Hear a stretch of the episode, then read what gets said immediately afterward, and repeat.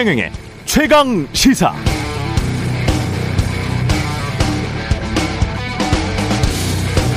네, 윤석열 당선인이 청와대 이전 발언을 한 것은 지난 1월 27일입니다. 국민의힘 당사에서 정치 분야 공약 기자회견할 때 한 말인데요. 제가 대통령이 되면 기존의 청와대는 사라질 것, 새로운 대통령실은 광화문 정부 서울청사에 구축되고 청와대 부지는 국민께 돌려드릴 것, 부처 위에 군림하고 미래 준비도 하지 못하는 청와대로는 나라를 이끌 수 없기 때문, 권위만 내세우는 초법적인 대통령은 이제 없어질 것. 그런데 이날 이런 말도 했습니다. 중요한 것은 일하는 방식이다. 국정을 어떻게 끌고 나가고 정부를 어떻게 운영해 나갈 것인지에 대한 방식과 방향이 먼저 정해지고 청와대 이전 문제나 대통령의 근무 공간은 부차적인 문제다. 그러니까 청와대라는 물리적인 공간보다는 일하는 방식을 민주적으로 하면서 국민들과 소통하는 것이 중요하다고 말했던 겁니다. 이미 당선인 스스로가 그렇게 이야기를 했던 거죠. 그런데 지금은 부차적인 문제, 물리적 공간의 문제, 청와대 이전 문제만 모든 이슈를 압도하는 형국이 돼버렸습니다. 어디서부터 왜 꼬여버린 것일까요? 청와대 이전도 국민과의 소통을 위해서라고 했었거든요. 그럼 지금 소통이 잘 되고 있는 겁니까?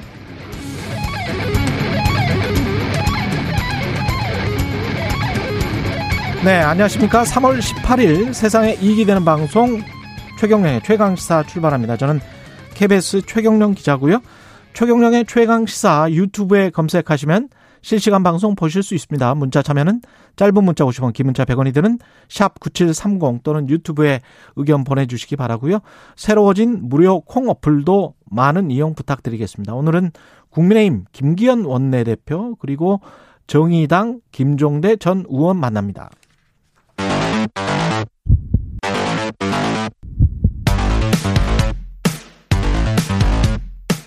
오늘 아침 가장 뜨거운 뉴스 언박싱. 자, 뉴스 언박싱 시작합니다. 민동기 기자 나와 있고요. 김민아 평론가 연결돼 있습니다. 안녕하십니까? 안녕하십니까? 안녕하세요. 예, 이게 외교부 쪽이면 정부 청사 쪽이고 국방부 쪽이면 용산 쪽인데 대통령 집무실이 아직 결정은 안 됐습니다.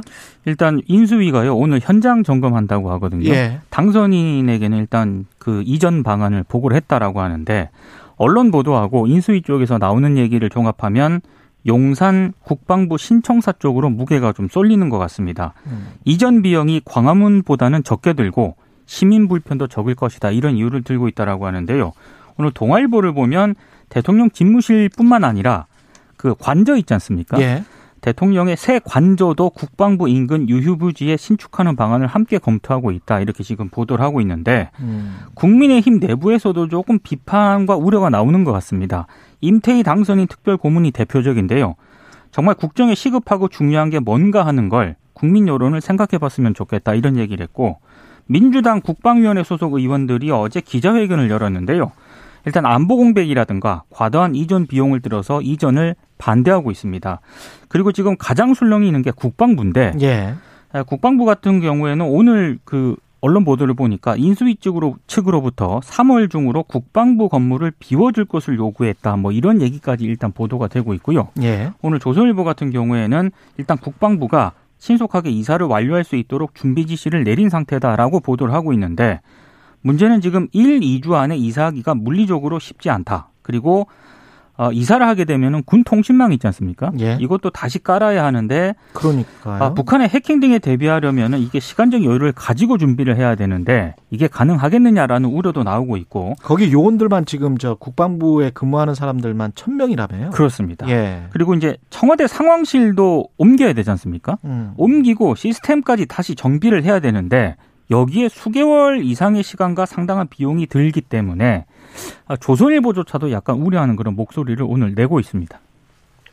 뭐 조선일보 등의 보수 언론은 당연히 이제 안보를 이제 굉장히 이제 중요시하는 논조를 가지고 있으니까 예. 국방부를 이렇게 좀 단기간에 이렇게 흔들어가지고 뭐 이렇게 안보 공백이 생긴다거나 이러면 안 된다는 차원에서 좀 시간을 좀 줘야 된다 이런 논조인 것 같아요. 결론적으로 얘기하면. 예. 그래서 급하게 추진하지 마라라는 거는 대체적으로 언론의 통일된 지적인 것 같고 예. 전반적으로 이제 여론이 그렇게 썩 좋아 보이지 않는 거는 분명합니다. 여기에 더해가지고 뭐 또 그 결국 국방부 청사 인근의 어떤 교통 문제 이런 것도 지적하는 흐름도 있는데 예. 예를 들면 삼각지 거기가 상습 정체 구간인데 예. 이게 또 대통령이 또 이렇게 좀 출퇴근하거나 이런 과정에서 또 이 교통 정체가 심해질 수 있고 하니 그래서 뭐 지금 앞서 민동기 기자님이 말씀하신 게 그러면 관사를 이제 인근에 새로 짓자 뭐 이런 얘기로 이제 또 얘기가 이어지고 뭐 이런 상황인 거거든요. 근데 집을 2개월 안에 어떻게 짓습니까? 그렇죠. 관절을. 이게 앞서도 말씀하셨듯이 이런 얘기도 나온다는 거예요. 언론 보도를 보면은 야전 부대로 옮겨도 한 1, 2년 걸리는 일인데 이것을 다 이 국방부의 어떤 그런 필요한 것들을 다 어떻게 이전하며 그리고 또 관사를 또 짓고 뭐 나는 거기에 필요한 여러 가지 시설들이 있을 거 아닙니까? 경호라든지 예. 이런 걸 또 어떻게 감당하고 뭐 이런 얘기가 많은데 그런데 이걸 다 감수하더라도 추구할 수 있는 목표가 분명하고 그것을 달성할 수 있다라고 하면 그건 이제 당선인의 의지를 가지고 하면 되는 문제이기도 하겠죠. 근데 지금 또 제기되는 이제 의문 중에 하나는 그러면 그 목표는 달성 가능한 거냐 이게 문제거든요. 국민과의 소통? 그렇죠. 이게 오히려 이제 지금 국방부 이 신청사로 가게 되면 거기도 구중궁궐이다 이런 지적이 나오고 있고 이러다 보니까 애초에 이제 이 청와대 구조에 대해서 이 본관하고 비서동하고 너무 멀어가지고 업무가 효율적으로 안 된다라는 지적 자체가 또 사실과 맞지 않다. 아, 그거는 사실이 아니에요. 네, 나오고 있습니다. 예, 그거는 비서동으로 문재인 정부 초기 때부터 옮겼고. 그렇죠. 예, 저도 이 소식 전해드리면서 말씀드렸었는데. 예.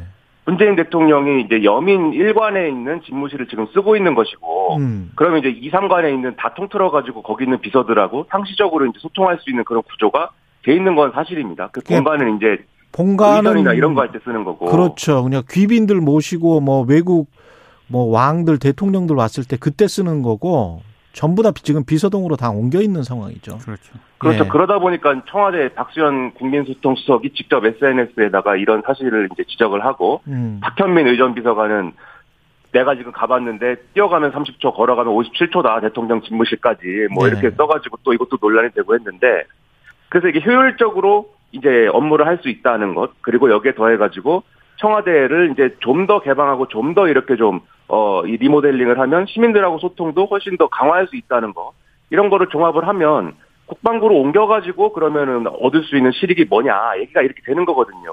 그 옆에 용산공원도 2027년에 제대로 한다고 해도 계획대로 한다고 해도 2027년에 용산공원도 만들어진다는 거 아니에요? 맞습니다. 그게 이제 그것도 주한미군이 부지 반환을 원래대로 계획대로 했어야 2027년에 완공이 된다는 계획인 것이고 그렇죠. 지금 그 부지 반환도 계획대로 안 되고 있거든요. 그러면 언론의 표현을 그대로 빌자면 윤석열 당선인이 퇴임하기 이전에 이게 될 확률은 거의 없고 예. 뭐 시작도 못할 수도 있다. 용산공원 만드는 거는 이런 지적까지 나오고 있어가지고 효과가 뭐냐 그러면.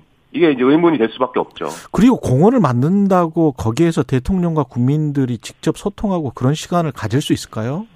보안 문제나 이런 것들 때문에? 강력한 의지를 가져야만 하는 게 사실 좀 이 청와대 경호 시스템이나 이런 것들이 필요한 부분도 있지만 제가 볼 땐 약간 불필요한 것도 있습니다. 저도 이제 가끔 시간이 나고 이러면은 괜히 그냥 주변을 산책하기도 하고 그랬는데 그리고 거기를 택시를 타고 지나가면 자꾸 어디 가시냐고 물어보잖아요. 그렇죠. 삼청동 앞에 지나가면은 예.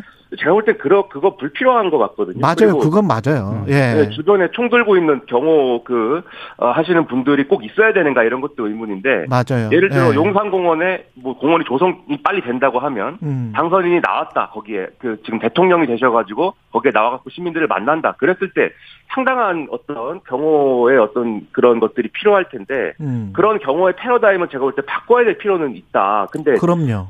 그걸 바꾸는 것의 전제가 용산공원인가지 그건 아닌 거죠. 또 그건 바꾸면 되는 것이고. 이게 처음에 문제가 나왔을 때도 제가 말씀드린 게 청와대를 그러면 리모델링해서 좀 안쪽으로 더 밀어버리고 거기를 다 시민들에게 개방을 하면 훨씬 더 낫지 않을까 그런 이야기를 했었잖아요. 그리고 단순히 청와대가 이제 예. 지금 이전하는 그런 문제잖아요. 대통령 집무실이 이게 부수적으로 뭐 안보 문제 이런 것도 있는데 지금 청와대 같은 경우에는 청와대를 중심으로 비행 설정 금지 구역하고요. 비행 제한 구역이 설정이 되어 있거든요. 당연하겠죠. 근데 만약에 대통령 집무실이 용산으로 가게 되면 이것도 바뀌어야 됩니다. 이렇게 되면은 항공기 운항 절차에도 상당히 영향을 미칠 수 있는 그런 문제이기 때문에 여러 가지 복합적으로 고려해야 될 게 너무 많습니다. 그 군사적으로 봤을 때는 대공포도 사실 우리가 알지 못하는 어떤 지점에 그렇죠. 군사적으로 중요하다고 하는 지점에 고층 빌딩에 다 지금 설치가 돼 있지 않습니까? 그것도 지금 청와대를 중심으로 다 그렇죠. 설치가 그럴 수밖에 없죠. 지금 러시아와 우크라이나 전쟁을 보면 네. 대통령궁을 폭격하는가가 굉장히 좀 중요하기 때문에 그러면 그런 것들도 국방부에서는 다 바꿔야 된다는 이야기인데 정보전과 관련해서도 청와대에 이미 설치돼 있는 어떤 시설들이 있을 텐데 그것도 다 가져가야 된다는 이야기인데 그게 제가 그 과거에 독일 베를린에서 나토 대학 그 정보 세계 5대 해커 중에 한 사람이었던 그 정보학과 교수에게 강의를 들었는데요. 네. 이 현대전은 무조건 정보전이에요. 이거는 좀 고민을 해봐야 되는 지점들이 굉장히 있을 겁니다. 이 지하 벙커 문제나 그다음에 국방부에 있는 정보 관련된 업무들이 분명히 그렇죠. 있어요. 네. 그것에 관한 이전 문제나 쉽지 않은데. 근데 최경영 기자님 부럽습니다. 어떻게 그렇게 전 세계를 다니면서 공부를 하시고 정보전의 중요성까지. 이제 정보전의 예. 중요성도 중요성인데 예. 뒤에 뭐 김종대 전 의원이 말씀하실 것 같은데 예. 그 국방부에 있는 합참 지휘통제실 이런 것에는 사실 그 전군의 어떤 훈련 상황이라든가 작전이라든가 이런 것들을 외부의 어떤 충격이나 영향 없이 다 실시간으로 파악하고 이렇게 좀 종합할 수 있는 그런 시스템들이 이미 갖춰져 있는 그런 상황인 건데 예. 이게 결국 이제 지하 벙커를 청와대에 있는 걸 쓰지 않고 이제 그걸 이제 이 국방부 지하 벙커를 쓰면 된다라는 논리로 이제 그것도 이제 보완 가능하다고 지금 인수위에서는 판단하는 거잖아요. 예. 그게 실제로 가능한 거냐 서로 다른 시스템인 것이고 이게 만약에 이 청와대 지하 벙커를 쓰는 방식으로 국방부 벙커를 쓰게 되면 그럼 합참의 그런 기능이나 이런 것들은 이제 외부로 이전해야 될 수도 있는데 그런 것들이 이제 좀 이렇게 잘 되겠느냐 이런 의문도 제기가 되고 있어서 이게 장기간에 될 문제는 결코 아닌 것 같다. 이 얘기는 좀 새겨야 될 것 같습니다. 그렇습니다. 성관이 위원장은 사퇴를 거부를 했습니다. 그러니까 어제 이제 그 회의를 열지 않았습니까? 예. 그래서 사퇴 요구를 계속 받고 있었는데. 노정희 중앙선관위원장이 현재의 위기가 전화위복의 계기가 될 수 있도록 최선을 다하겠다 이런 입장을 밝혔거든요. 예. 그러니까 사퇴를 거부하겠다는 의사를 밝힌 겁니다. 예. 어제 전체 회의에서는 사의를 표명한 김세환 사무총장 면직안을 의결을 했고요. 다만 후임 총장을 선출하는 절차를 진행하진 않았습니다. 그리고 노 위원장이 회의 이후에 직원들에게 이메일을 보냈는데 현재의 위기가 전화위복의 계기가 될 수 있도록 최선을 다하겠다. 그리고 뭐 이런 더 잘하겠다. 이렇게 사퇴할 뜻이 없다는 뜻을 계속 밝혔고요. 네. 하지만 김기현 국민의힘 원내대표가 최고위 회의에서 자진 사퇴하는 게 국민에게 최소한의 도리다. 이런 입장을 밝히면서 거듭 자진 사퇴를 요구하고 있는 그런 상황입니다. 그러니까 전반적인 이런 상황이라든가 명분이라든가 이런 걸 볼 때 어제도 말씀드렸지만 계속 이 노정희 위원장 체제로 이제 선거 관리를 지방 선거까지 하는 게 가능하고 합리적인 거냐. 그건 좀 의문이 들 수밖에 없는 거거든요. 지금 상황에서는. 그렇죠. 이게 그냥 예. 지금 그냥 국민의힘이 반대한다 이런 것만 있는 게 아니고 지금 선관위 내에서도 상당히 이제 반대 여론이 굉장히 이제 공개적으로 표출이 되고 있고 상당히 리더십의 의문이 제기되고 있는 상황인데 선관위 상임위원들이 지금 저 사퇴를 하라고 그랬다며요. 그렇죠. 그렇습니다. 예. 이게 지난번에 이제 조해주 상임위원 연임할 때 이제 선관위 직원들이 3,000명이 다 입장 내가지고 그걸 막아가지고 결국 그냥 사퇴했던 거잖아요. 그 비슷한 상황처럼 지금 갈 수도 있는 것인데 예. 이렇게 고집을 할 이유가 뭐가 있는 것이냐 저는 상당히 예. 의문인데 어느 언론에서는 뭐 이렇게 표현을 했더라고요. 예. 노정희 위원장 본인의 의사로만 그만둘 수 있는 것은 아니다. 뒤집어 얘기하면 이제 소위 말하는 윗선에 사인이 있어야 된다, 뭐 이런 얘기까지 나오는 건데 언론에서는 네. 결국은 이게 꼭 꼭 이렇게 뭐 직결되는 문제는 아니지만 결국은 정권 교체기의 어떤 협의나 이런 것들이 필요한 문제 같기도 해요. 그럼 결론적으로 얘기하면. 그러면은 윤석열 당선인하고 문재인 대통령하고 빨리 회동을 해서 이 문제까지 포함해가지고 이 인사 문제 이런 것들을 협의를 해서 합의를 하는 게 지금 시급한 과제일 수 있겠다 이런 생각도 좀 저도 듭니다. 그렇게 생각합니다. 중앙선관위도 그렇고 한국은행 총재도 그렇고요. 어차피 이제 중립적인 사람들이라고 그렇죠. 그리고 그 기구 자체가 다 중립적인 기구들이잖아요. 네. 독립적으로 일을 해야 되는 기구들이고 그러면 그냥 적당한 분을 모시든지 아니면 새로 모시든지 뭐 그렇게 해서 그 사람들은 그 사람들 나름대로 자율적이고 독립적으로 일할 수 있는 여건을 만들어 주는 게 좋을 것 같습니다. 예. 그 민주당 이야기를 하고 윤석열 인수위 이야기를 좀 이따가 더 하겠습니다. 인수위 오늘 또 출범을 하니까. 민주당 비대위는 지금 상당한 내분 갈등이 좀 있는 것 같습니다. 윤호중 비대위원장이 어제 초재선 의원들하고 비공개 간담회를 가졌거든요. 네. 재선 의원들과의 간담회에서 이런 얘기를 했습니다. 자리와 권한에 연연해 본 적이 없이 정치를 해왔다. 의원들의 의견을 잘 수렴해서 쿨하게 거취를 결정하겠다. 이렇게 얘기를 했는데 지금 민주당 일각에서는요. 사무총장, 원내대표와 같은 요직을 두루 거친 윤 위원장이 비대위를 이끌게 되면 당을 혁신하기도 어렵고 6월 지방선거에서도 패배할 수 있다. 이런 점을 지적을 하고 있는데 예. 다른 쪽에서는 지금 지방선거가 굉장히 임박한 상황에서 대안이 없지 않느냐. 이렇게 지금 반론을 제기를 하고 있습니다. 그래서 지금 한 세 가지 정도로 언론들이 좀 일정을 좀 꼽고 있던데요. 예. 하나는 8월 전당대회까지 윤호중 비대위 체제가 계속 유지될 수 있는 그런 방안. 두 번째는 윤 위원장이 사퇴하고 오는 25일 전후로 이 신임 원내대표가 선출이 되거든요. 이 원내대표에게 권한을 넘기는 방안. 나머지 세 번째는 외부에서 새 비대위원장을 수요하는 그런 방안인데 어떤 방안으로 귀결이 되더라도 민주당 내부에서 갈등이 분출하는 이상 이 당이 좀 약간 서로 혼란을 좀 피하기는 어려울 것 같습니다. 예. 그러니까 이게 결론적으로 현실론하고 그다음에 뭐 이런 여러 가지 것들이 여러 가지 평가들이 겹쳐가지고 지금 윤호중 위원장 거치 문제로 지금 뭐 이어지고 있는 그런 상황인데 예. 일단 어제 초재선 의원들의 의견 분포는 그렇게 한쪽으로 쏠려 있는 건 아니었다라는 거예요. 언론 보도는.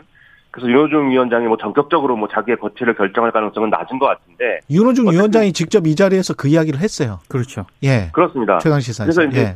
그래서 이제 좀 논쟁이 그러면은 앞으로 이제 좀 가야 될 방향이라든가 이제 가치관 중심으로 진행되는 게 좋다고 보는데 지금 좀 이상하게 되는 것 같습니다. 얘기가. 그래가지고 어제 이제 상황 중에 최입의 비대위원이 한 말에 대해서 이 청와대와 청와대 출신이거나 그다음에 이른바 이제 당내 뭐 친문 뭐 이렇게 불렸던 의원들 13명이 이 일종의 이제 입장 표명을 했거든요. 그렇죠. 최희배 비대위원이 이 대선 패배의 첫 번째 이유로 청와대와 민주당이 지난 5년간 이 내로남불, 편가르기, 독선, 나쁜 정치를 한 것이다. 이게 패배의 이유였다. 그러면서 문재인 대통령 퇴임사에 이러한 것에 대한 반성이 담겨야 된다. 이렇게 얘기를 했는데 여기에 대해서 동의할 수 없다는 것이고 필요할 때는 이제 문재인 대통령 찾고, 필요 없을 때는 이렇게 뭐, 반성하라고 하는 것이 맞겠느냐라면서 이제 반론을 나누는 상황인데, 예. 이 논의 구도가 그럼 이상해지지 않습니까? 이게 문재인 대통령을 중심으로 두고, 거리를 둘 거냐 말 거냐, 뭐 이런 논의, 또는 이제 이재명 전 지사가 뭐 조기에 올라와야 되느냐 말아야 되느냐 뭐 이런 논의. 사람을 이런 가지고. 예. 그렇죠. 이런 것들이 국민들이 볼 때는 이게 재신이나 어떤 반성하고 무슨 관계가 있는 건지 잘 모르는 거거든요. 이런 얘기는. 그렇습니다. 예. 그러니까 이런 논의가 아니고 실제로 예. 그러면은 민주당이 뭘 잘못했고 앞으로 뭘 해나가야 될지에 대해서 이제 얘기를 해야 되겠는데 예. 그것도 사실은 내부의 강원파 대리처럼 지금 예를 들면은 강경파들은 검찰개혁, 언론개혁 이런 걸 더 열심히 했었어야 됐다 뭐 이렇게 얘기를 하고. 그렇죠. 이른바 온건파들은 아니다 우리가 민생을 너무 도외시해가지고 뭐 부동산 가격도 이렇게 되고 뭐 이랬는데 이런 걸 반성해야 된다. 뭐 이런 상황이어서. 맞아요. 상당히 좀 혼란스러운데 이걸 정리하는 게 정리하는 데 힘을 쏟는 게 지금 민주당 내부에 좀 발언권이 센 분들 있지 않습니까? 이런 분들이 지금 그 역할 감당해줘야 되는데 좀 책임감을 느껴야 되는 상황이라고 봅니다. 민주당도 권력의 공백이 있는 상태에서 누가 주도권을 쥐고 사람들을 단합시키고 통합시킬 수 있는 상황은 아닌 것 같습니다. 그렇습니다. 지금 상황에서 특히 또 그리고 뭐 대선을 패배를 했기 때문에 그런데 이런 식으로 가면 지방선거는 너무 뻔해지니까. 이재명 후보가 후보 시절에 예. 정치개혁이라든가 공천개혁이라든가 공약한 게 있거든요. 차라리 그걸 가지고 논쟁을 하든지. 그걸 가지고 논쟁을 그 하는 게. 그 방향성을 그렇죠. 가지고 논쟁을 하든지. 그러면은 국민들이 좀 이해할 수가 있을 텐데 본인들의 어떤 잘못된 것을 그리고 가지고 있었던 특권을 좀 내려놓는 방식의 어떤 정치개혁을 이야기를 하고 네. 그걸 가지고 민주당 쇄신하겠다. 그렇게 이야기를 하면 국민들이 이해하겠죠. 그렇습니다. 예. 그러니까 민주당이 변했다. 이걸 보여줘야 되는데 지금 이런 식으로 싸우는 건 변한 게 아니고 그냥 똑같다를 보여주는 그렇죠. 겁니다. 예. 윤석열 인수위 관련해서 오늘 출범하니까 그 특징이 좀 나오고 있습니다. 언론들은 서오남이 많다라고 지금... 이름을 붙였던데요. 서울대 출신 50대 남성이 많다는 그런 얘기입니다. 예. 인수위원들의 평균 나이가 57세가 넘는다라고 하고요. 57.4살이고 2030 인수위원은 없었고 여성 인수위원도 전체 16.6%에 그쳤습니다. 특징적인 거는 MB 박근혜 정부 인사들이 좀 많이 배치가 됐다는 건데요. 장제원 당선인 비서실장, 권성동 국민의힘 의원, 윤한홍 청와대 개혁 TF팀장 등 이분들이 다 이명박 정부 때 참여했던 인사들이거든요. 예. 그래서 이게 영향을 미친 게 아니냐 이런 해석도 나오고 있고 그리고 공동 운영 파트너가 안철수 인수위원장 아니겠습니까? 그렇습니다. 안철수 위원장이 추천한 인사들이 다수 인수위 요직에 좀 배치가 된 것도 특징입니다. 다만 윤석열 인수위원회에 없는 게 있는데 없는 게 있습니까? 여성 통일과 같은 의제들이 자치를 감췄고요. 그리고 기후위기라든가 교육, 부동산과 같은 의제를 담당한 전문가들이 빠져 있다라고 합니다. 이런 부분에 대해서는 일부 언론이 좀 우려를 하고 있습니다. 원래 경제 2분과인데요, 부동산 쪽은. 근데 지금 경제 2분과에 참여하고 있는 분들이 관료 출신이거나 대기업 임원, 창업 등을 경험한 전문가들이 많고요. 예. 부동산하고는 거리가 있는 분들이다. 이렇게 지적을 하고 있습니다. 예. 지금 여기에 대해서 인수위는 부동산과 관련된 것은 인수위 전문위원들이 추가로 선임돼서 거기서 담당할 것이다 이렇게 얘기를 하고 있는 상황이고 네. 청년들의 경우는 왜 없냐에 대해서는 그건 이제 청년 보좌역의 형태로 또 실무진에서 이렇게 좀 여러모로 의견을 이제 제시할 수 있을 거다 이렇게 얘기를 하고 있는데 근데 여기 각각 이런 얘기들에 대해서 불만들이 또 나오는 것 같아요. 이게 다른 외부에서의 불만이 아니고 예를 들면 국민의힘 내에도 그럼 지금까지 청년 정치의 당사자들이 있지 않겠습니까? 예. 그분들이 볼 때는 아니 인수위원회도 없는데 실무진에 들어가서 의견을 제시하고 이런 것들이 과연 잘 먹히겠느냐 이런 거에 대한 우려가 있는 것 같고 그리고 이거는 일부 언론이 또 이런 식으로 보도를 했는데 어쨌든 안철수 위원장의 국민의 이 추천이거나 국민의당 출신 인사가 거의 3분의 1인 거 아니겠습니까? 인수위원 중에. 예. 이 24명 중에 8명이라는 거거든요. 근데 여기에 대해서는 이게 지금 인수위 단계에서는 지금 거의 3분의 1의 지분을 가져간 상황이 됐는데 만약에 이후 정부 구성까지 그렇게 되면은 좀 내부 분란이나 이런 것들도 있을 수 있지 않겠느냐 이렇게 얘기하는 흐름도 있어서 전반적으로 뭔가 이 인수위 구성을 놓고 이게 일종의 다른 정치 세력하고의 지분 나누기처럼 된 부분은 있는데 왜 그러면 이제 계층이나 어떤 지역이나 성별 이런 안배는 왜 안 하는 거냐 이런 식으로 논란이 이상하게 흘러갈 수가 있어가지고 예. 추가로 이제 전문위원이랄지 또는 여러 가지 이 정책 과제랄지 이런 부분에 있어서는 그런 이제 나름의 안배가 필요한 상황이다라고 볼 수밖에 없는 것 같습니다. 근데 처음에 김은혜 대변인이 그 이야기는 했잖아요. 능력 위주로 하고 지역 안배랄지 성 안배랄지 이런 거는 하지 않겠다. 하지 않겠다라고 했는데 예. 결과적으로 놓고 봤을 때 정무특보라든가 이런 분들에 보면은 구민주당 김대중 전 대통령하고 인연을 쌓았던 그런 분들을 또 배치를 했거든요. 예. 박주선 전 의원도 이제 배치를 했고 그거는 어떤 정치적인 고려를 한 것 같다. 그러니까 나름 배려를 한 것으로 일단 추정은 되고 있습니다. 좀 흥미로운 게 경제 2분과에 지금 서울신문 보도를 보니까요. 4명 중에서 3명이 한 분은 고산 그 유명한 우주인 네네. 이분을 빼놓고는 이창량 카이스트 교수가 SK 하이닉스 사회이사였고요. 그다음에 왕윤종 동덕여대 교수도 마찬가지고 유웅환 전 SK 혁신그룹장 다 SK 임원 출신들이네. 네. SK 임원 출신과 사회이사 이렇게 되네요. 그러니까 이게 예. 이런 이제 출신이나 이런 거를 결국은 묶어보면 어떤 공통적인 어떤 흐름이 좀 나타나는 부분들이 군데군데 있다는 점에서 예. 그리고 아마 SK 출신이다라는 것은 어떻게 보면은 우연의 일치일 수도 있겠고 어떻게 보면 앞으로 하게 될 어떤 사업이나 이런 것과 연관된 것일 수도 있고 여러 가지 생각을 할 수 있습니다만 예. 그건 이제 이후의 상황 봐야 되겠고 어쨌든 이런 어떤 편중들이 나타나는 건데, 그러니까 이게 실력이 맞는 거냐라는 근본적인 의문을 할 수가 있겠죠. 그러니까 이분들이 지금 뭐 막말로 인수위에 시험 쳐서 들어온 분들은 아니지 않습니까? 이 실력은 누가 어떻게 보증하는 거냐 이런 의문이 있거든요. 삼성은 실력이 없나 봅니다. 네, 모르겠습니다. 잘 찾아보면은 또 다른 뭐가 있을지 모르겠는데. 예. 그래서 이런 걸 볼 때 앞으로 그러면 이런 이제 우려를 씻어내는 게 중요하니까. 예. 이 서호남과 이제 특정 그룹도 편중이다라는 우려를 씻어낼 수 있는 내용을 그러면 갖추고 그럼 이 국민들을 설득할 수 있는 게 필요하겠다 이런 말씀인 거죠. 알겠습니다. 여기까지 하겠습니다. 뉴스 언박싱 민동기 기자, 김민아 평론가였습니다. 고맙습니다. 고맙습니다. 고맙습니다. KBS 1라디오 최경영의 최강시사 듣고 계신 지금 시각 7시 45분입니다. 오늘 하루 이슈의 중심. 당신의 아침을 책임지는 직격 인터뷰.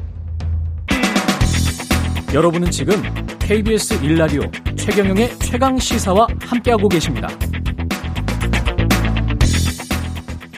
네, 그제 수요일 밤늦게 규모 7.4의 강진이 일본 도호쿠 지방에서 발생을 했었습니다. 여진도 걱정이 되고 있는데요. 일본에 거주 중인 박철현 작가님 전화로 연결돼 있습니다. 안녕하세요. 네, 안녕하세요. 예. 진앙지가 지난 2011년 대지진 발생 지점과 좀 비슷한 곳입니까? 후쿠시마 앞바다 쪽입니까? 예. 근데 2011년에는 예.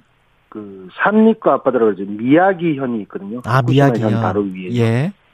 미야기현에서 한 130km 정도 해상으로 떨어진 곳이었고요. 예. 요번에는 좀 밑인데 후쿠시마현에서 바다 쪽으로 한 60km 정도 떨어진 곳에서 일어났습니다. 예. 근데 대부분 비슷한 지역이라 봐야 되겠고요. 예. 작년 2월달에 진도 6강 정도의 지진이 또 한 번 있었는데 작년 2월 달에 위치하고 이번에 그저께 있었던 게 똑같습니다. 거의. 지금 도쿄에 계시죠? 예, 지금 도쿄에 있습니다. 그렇죠. 그러면 후쿠시마 쪽이랑 몇 킬로나 떨어져 있나요? 한 300km 떨어져 있나요? 그 정도 300, 400. 근데 이게 그렇죠. 워낙 넓은 지역이라 그래가지고요. 예. 그저께 지진 같은 경우는 일본의 이제 가운데 큰 섬 이제 혼슈라 그러는데 혼슈의 절반 정도가 거의 다 흔들림을 감지했을 정도죠. 야마나시현부터 아오모리까지 감지를 했으니 홋카이도에서도 흔들림이 있다 그러니까. 도쿄에서는 어떤 현상이 있었습니까? 도쿄 엄청 많이 흔들렸죠. 여기. 도쿄도 흔들려요. 한 400km에서 예, 그렇게 되면. 예. 그러니까 한 1,000m 정도 다 흔들렸다고 보면 되죠. 반경 1,000m 정도. 반경. 예. 아 그렇게 되는 거군요. 엄청난 아주 큰 지진이었다고 보면 됩니다. 이 강도가 7 이상이면 그 정도가 되네요. 규모. 아, 그 규모가 7.4고요. 예. 예. 강도는 이제 제일 심했던 곳이 미야기현 그쪽 한 5개 정도 되는 시가 있는데 예. 미야기현이랑 후쿠시마현에 거기가 진도 6강이니까 진도 6강이면은 진짜 엄청난 지진이죠. 집이 무너져도 이상하지 않을 정도로. 지금 당장 피해는 어느 정도입니까? 일본이? 지금 일단 그렇죠. 사망자는 4명이고 4명. 예. 부상자는 한 200명 정도. 지금 이제 원래는 처음에는 100명 이내로 발표되었다가 예. 계속 늘어나서 지금 200명 정도까지 나오고 있는데 예. 앞으로 정확하게 파악은 되지 않고 있고. 근데 문제는 인프라 지금 피해가 좀 있었는데요. 예. 신칸센이 일단 탈선됐고요. 신칸센 탈선된 거는 2004년 이후에 처음이거든요. 예. 그러니까 2004년에 니가타에서 지진이 있었던 조해주 지진 이후로 처음인데 그게 탈선된 게 있고 그다음에 도쿄 쪽 이제 관동 지역이죠. 칸토 지역에서만 200만 건 이상의 정전이 발생했고요. 예. 불난공 잠수나 이것도 있고. 예. 근데 지금 관동 지역만 이렇기 때문에 토호쿠 지역, 실제로 지진이 일어난 미야기나 후쿠시마 쪽은 피해가 더 극심할 건데 아직 제대로 집계가 안 되고 있습니다. 아, 그쪽은 오히려 집계가 제대로 안 되고 있군요. 예. 네, 이쪽은 이제 그냥 흔들렸을 뿐이고 엄청나게 그렇게 된 게 아니기 때문에. 예. 그런데 이제 지금 큰 인프라 문제라든가 도로가 갈라지고 이런 것들에 나오고 있지만. 예. 구체적으로 집이 쓰러지거나 그랬던 집이랄까 담벽이 쓰러지거나 집 전체가 쓰러지고 그런 건 없는 것 같은데 그런 사람들 지금 부상자들이 점점 늘어나고 있다는 것도 집계가 계속 지금도 되고 있다는 거죠. 예. 후쿠시마에는 그 원자력 발전소 때문에 좀 신경이 많이 쓰이는데 어떻습니까? 지금 안 그래도 원자력 발전소 때문에 그 일본 뉴스나 언론에서도 많이 이야기를 하고 있는데 예. 지금 이제 후쿠시마 이제 지금 원래 문제가 생겼던 그쪽 지역은 1원전은 이제 괜찮다 그러는데 예.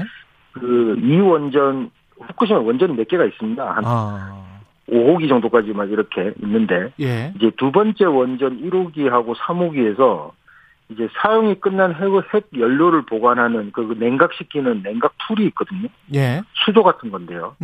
거기 냉각 기능이 일시적으로 정지가 됐다 그래가지고 냉각이 안 된다는 얘기니까 예. 당연히 방사능이 유출이 되겠죠. 그대로 놔두면은. 예. 근데 그거는 이제 그 지진 발생 후에 2시간 정도 지나가지고 복구가 됐다 그러더라고요. 물 순환시키는 펌프가 예. 복구가 돼갖고 예. 지금은 괜찮습니다. 지금은 괜찮고요. 예. 지금은 괜찮다고 하는데 뭐 도쿄 전력 말하는 걸 믿어야 되는 입장이죠. 제대로 확인은 시민들이 못하는 거니까. 예, 도쿄 전력. 예, 워낙 믿을 수 없는 그 기업이라 가지고. 지난번에 그 기억 때문에 그러시나 보죠. 예, 뭐 지금도 아직도 뭐 제대로 그게 그 2011년에 그 동일본 대진제 이후에 예. 문제가 제대로 해결되지 않고 그때 그렇죠. 워낙 감추려고 했던 그 기업 체제라는 게 있기 때문에. 맞습니다. 예. 뭐 인터넷이나 보면 잘 안 믿는 것 같아요, 아직도. 예. 관련해서 쓰나미랄지 혹시 여진이랄지 이런 우려는 어떻습니까, 현지에서는? 예, 쓰나미는 처음에 이제 쓰나미 주의보가 내려졌었는데. 예. 그 쓰나미 피해는 일단 도달은 했어요. 30cm. 근데 이제 처음에 예상했던 1m가 아니고 30cm, 20cm 정도 돼가지고요. 예. 그러니까 해일로 인한 무슨 피해는 그런 건 없었던 것 같습니다. 여진의 가능성은 그냥 예의주시하고 있는 그런 상황? 여진은요. 이게 예. 사실은 이제 그 이틀에서 일주일이라 그러거든요. 예. 이게 왜 그러냐면은 이게 전조 지진의 가능성도 있기 때문에. 그러니까 지진 큰 게 왔다고 하면 그 다음에 큰 게 오느냐 안 오느냐에 따라서 그게 본 지진인지 전조 지진인지 결정되는데. 모르는군요. 2011년 같은 경우도 3월 11일에 지진이 일어났지만 3월 9일에 그만한 규모의 큰 지진이 한 번 있었거든요. 그렇군요. 그러니까 이제 제 전문가들이 얘기하는 것은 이제 지금 이틀째가 오늘 이틀째 아닙니까? 이틀째부터 한 일주일 정도까지는 좀 긴장을 하고 대비를 해야 된다. 네. 이런 식의 말씀들을 하고 있죠. 그리고 예. 지금 시간이 다 돼서 그쪽 지역에 비가 지금 오늘부터 엄청 많이 올 겁니다. 예. 천둥을 동반한 비가 온다 그래가지고 예. 아주 엎친 데 덮친 격이라고 해요. 지금 그쪽 미야기현이나 후쿠시마 현들은 저는 계속 좀 힘들 것 같습니다. 예, 잘 버티시길 바라고요. 일본 현지에서 박철현 작가였습니다. 고맙습니다. 네, 수고하십시오. 예.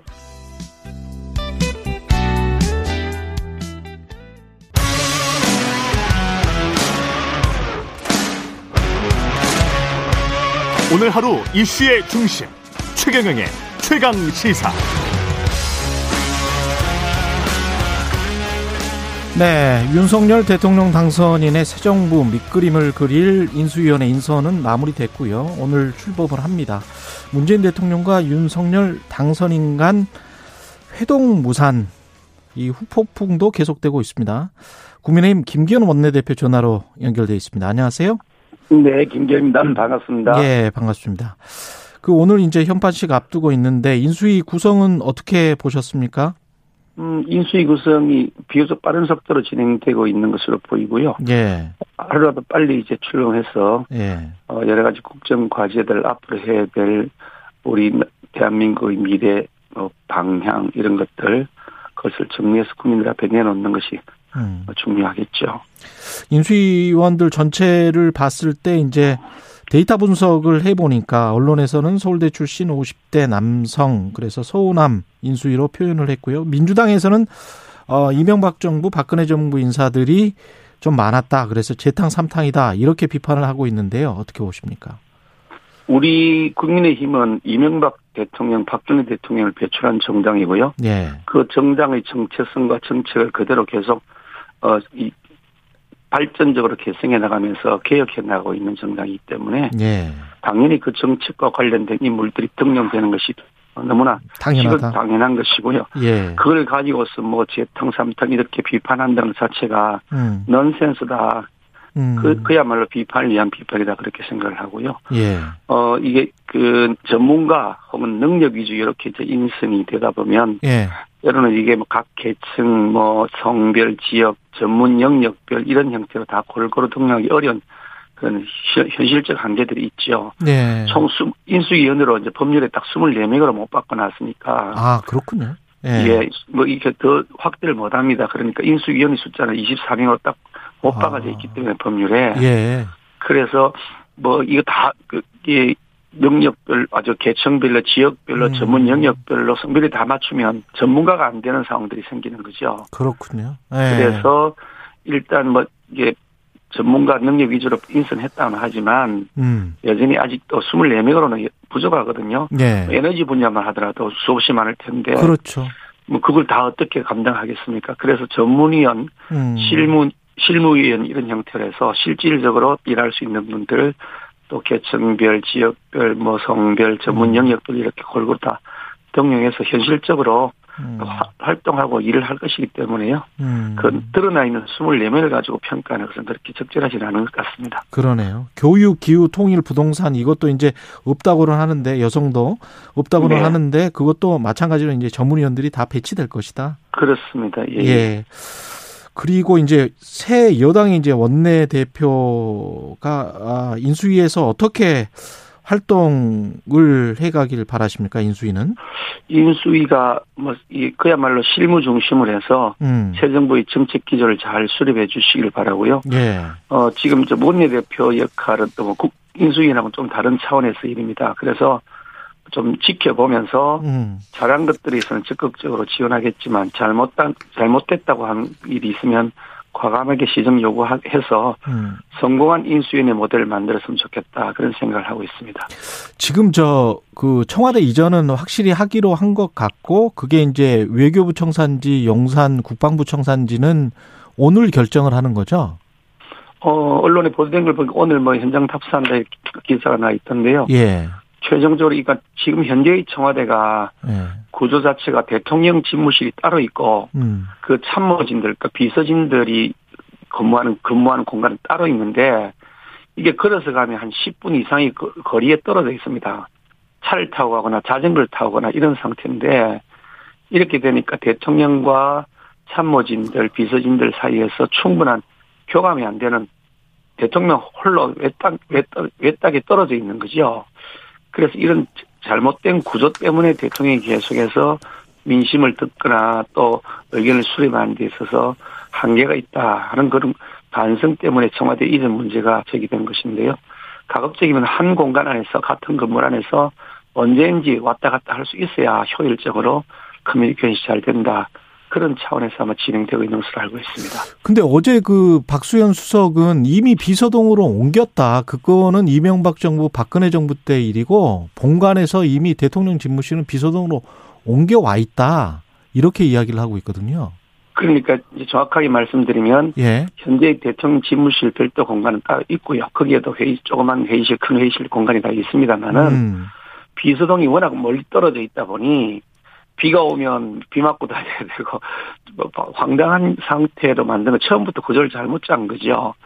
그런데 이제 비서동으로 대통령 집무실 옮겨와 있긴 한데 예. 공간 자체가 엄청나게 좁고요. 또 그건 너무 오래 노후되어 가지고 사실 이게 안전 문제까지 제기될 만큼 그런 상태거든요.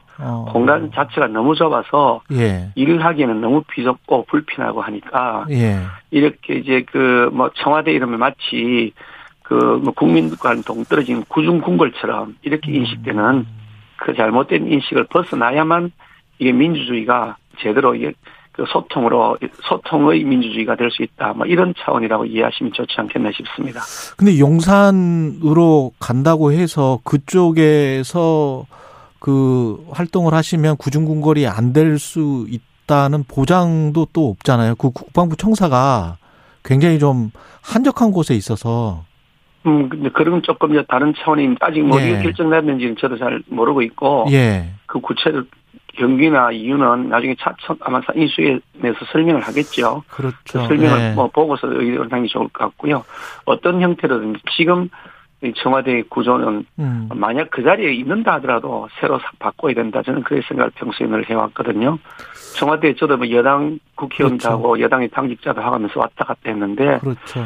대통령의 근무 공간과 이 참모진들의 근무 공간 이게 한 건물 안에 있어야 된다. 그래서 비가 오든 바람이 불든 바로 실내로 연결될 수 있어야 된다. 네. 그런 생각을 늘 해왔는데 차지 한번 손을 봐야 된다. 문재인 네. 대통령도 사실 그런 차원에서 공약한 것으로 알고 있습니다만 네. 결국 공약을 못 지키게 됐다 이렇게 하셨죠. 예. 뭐 여러 가지 애로사항이 있습니다. 실제로 문재인 대통령께서도 옮기려고 보니까 여러 가지 애로사항이 있어서 아마 중단했겠지만 그렇죠. 이번에는 그런 애로사항을 극복하고 약속을 지키기 위한 노력을 해야 된다라고 지금 진행하고 있는 것이라고 보시면 좋을 것 같습니다. 근데 당 내에서도 좀 걱정의 목소리가 나오는 게 임태희 전 비서실장, 청와대 비서실장 하셨던 분인데 그분도 이걸 이렇게 진행하는 것보다는 조금 시간을 갖고 생각해 보는 것도 낫지 않느냐 이런 말씀을 하시는 것 같은데요. 뭐 그런 의견도 있을 수 있죠. 무조건 예. 하나 여기면 옳고 하나 여기면 그러다 그렇게 할 일은 아니고요. 예. 그 의견도 나름의 일리가 있는데 그런 의견을 가지고 문재인 대통령이 아마 현재 청와대에 입주하지 않으셨을까 싶은데요. 예. 결국 들어가시고 난 다음에는 거기에 그대로 그냥 주저앉으셨잖아요. 그러니까 어느 쪽이든지 다 양쪽 다 장단점이 있는 것인데 차제 약속한 것이니 지키자. 그것이 우리 국민들에 대한 예의다라고 하는 그 인식에서 출발했다고 보시면 될 것 같습니다. 알겠습니다. 그 문재인 대통령과 윤석열 당선인 회동 이게 당일 오전에 갑자기 무산됐는데 언론에서는 신구 권력의 충돌이다 이렇게 이제 묘사를 하고 있습니다. 어떻게 보십니까? 신구 권력의 충돌이라고 표현하는데 저는 동의하기 어렵고요. 오히려 권력 인수인계 과정에서의 진통이다. 라고 표현한 것이 저는 맞다고 생각합니다. 뭐 충돌하고 걸리는 이미 문재인 대통령 임기가 한 달 남짓 남았는데 뭐 충돌하고 할 수 있겠습니까? 어차피 예. 이제 인수인계 되는 과정인데요. 그 진통이다라는 표현이 오히려 적절할 것 같고요. 예.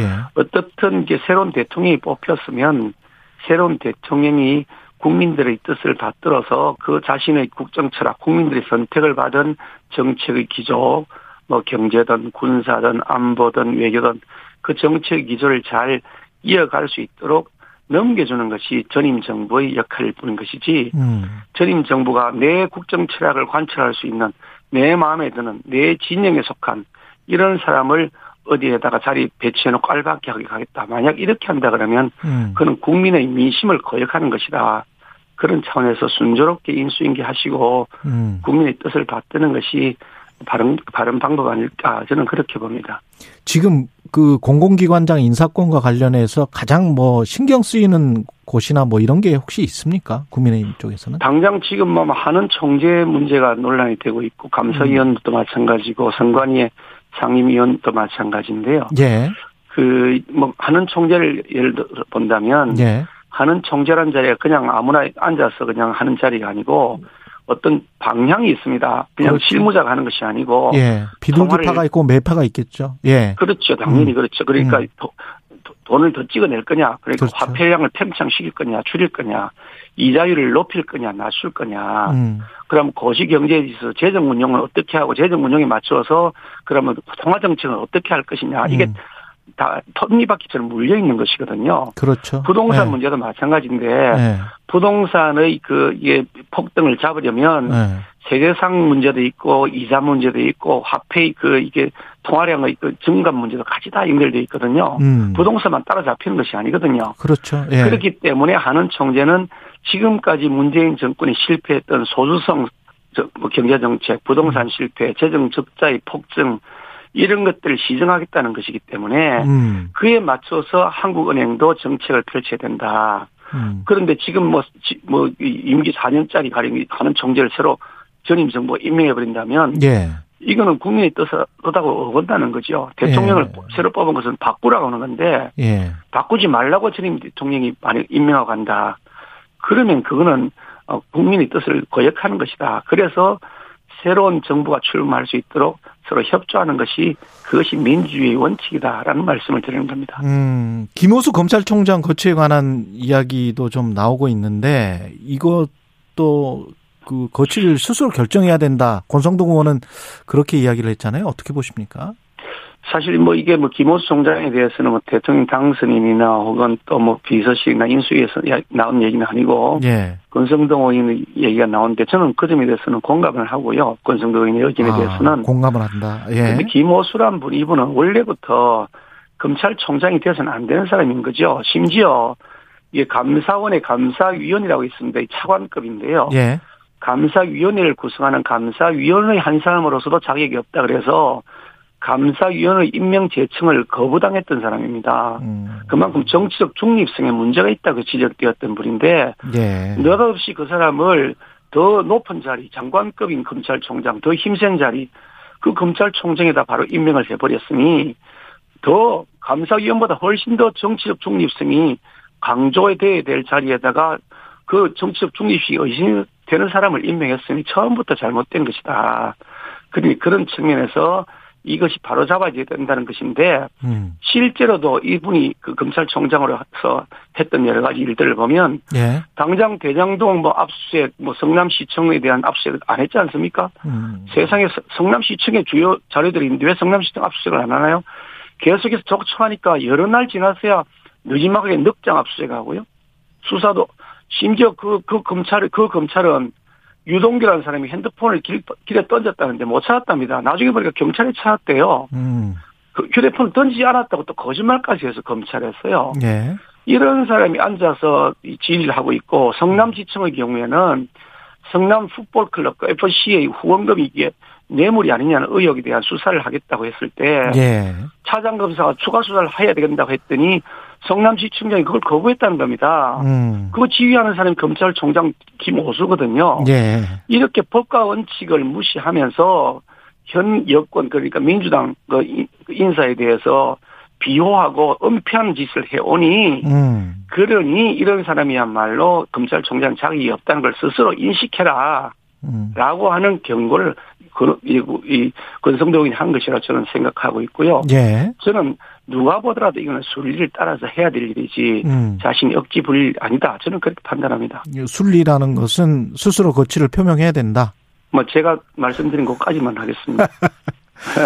알겠습니다. 그 이명박 전 대통령 사면 문제도 사실은 권성동 의원이 김경수 전 지사와의 어떤 패키지 사면론 비슷하게 공개적으로 말을 해버려서 어떻게 보면 일이 더 꼬여버린 것 같은 그런 느낌도 드는데 어떻게 보세요 이건? 저는 김경수 지사 사면에 대해서 묻기에 제가 반대한다고 저는 제 입장을 이미 밝혔습니다. 공개적으로 라디오였어요. 예. 그 권성동 의원 그 발언이 나온 직후였던 것 같은데 라디오 인터뷰를 하면서 묻기에 저는 그 반대한다라고 말씀드렸고요. 예. 김경수 지사에 대한 사면 이 문제는 권성동 의원의 개인적인 의견이지 당선인이나 혹은 인수위 측 의견은 전혀 아니니까 예. 그런 차원으로 이해하시는 게 좋지 않을까 싶습니다. 국민의당과의 합당은 지금 잘 준비되고 있습니까? 지금 이제 절차가 진행 중인 것으로 알고 있는데요. 예. 그렇게 그렇게 복잡할 일은 별로 없다고 봅니다. 왜냐하면 예. 야권 통합, 그러니까 후보 단일화라고 표현되어 있습니다만 이런 후보 단일화를 통한 야권 통합에 있어서 그 안철수 그 당시 후보께서 아무 조건 없이 이렇게 통합을 하신 거거든요. 그리고 지금도 인수위원회 위원장을 맡아 계실 만큼 통합의 정신이 잘 실천되고 있고요. 인수위원 중에서도 한 8명 정도, 3분의 1 정도라는 것 같은데요. 예. 그 안철수 후보가 추천한 것이다. 이런 기사가 나오고 있지 않습니까? 예. 그런 것을 보면 이미 야권 통합은 화학적으로 이루어지고 있는 것이어서 절차상 합당 문제가 그렇게 복잡하거나 오래 걸릴 일은 없다. 저는 그렇게 봅니다. 근데 국민의힘 내부에서는 3분의 1이라는 이 숫자가 좀 너무 많은 게 아니냐 그런 목소리도 있는 것 같고 나중에 이제 지방선거 6월 1일 바로 코앞입니다. 그때 공천과 관련해서도 약간 좀 이야기가 있을 것 같은데 어떻게 보세요 원내대표로서? 이 임명직과 달리 선출직은 당선이 돼야 되는 겁니다. 예.